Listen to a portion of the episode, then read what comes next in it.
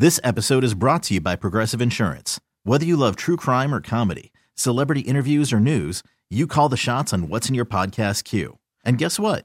Now you can call them on your auto insurance too with the Name Your Price tool from Progressive.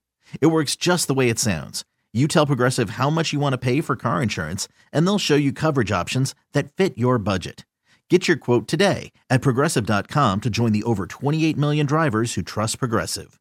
Progressive Casualty Insurance Company and Affiliates. Price and coverage match limited by state law. Here's Mary Dixon. It's a merger of beverage giants. Keurig is buying Dr. Pepper Snapple Group. The two companies combined have about $11 billion in annual sales.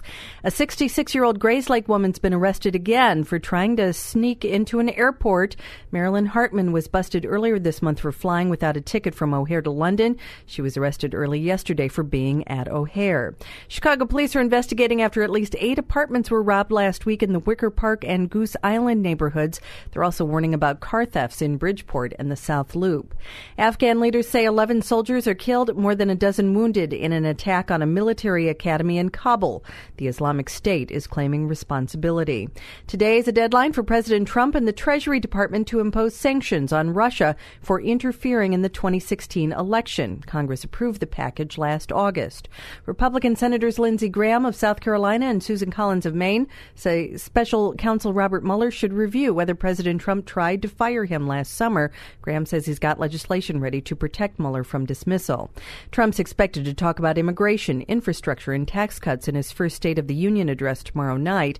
Axios reports the administration's considering a federal takeover of parts of the nation's mobile broadband networks. A National Security Council official is making the case for centralizing the country's 5G network to protect it from threats by China. Verizon and AT&T both plan to roll out 5G coverage this year. It's 801 on XRT. The Bulls lost to the Bucks 110 to 96 at home. Everyone's off tonight.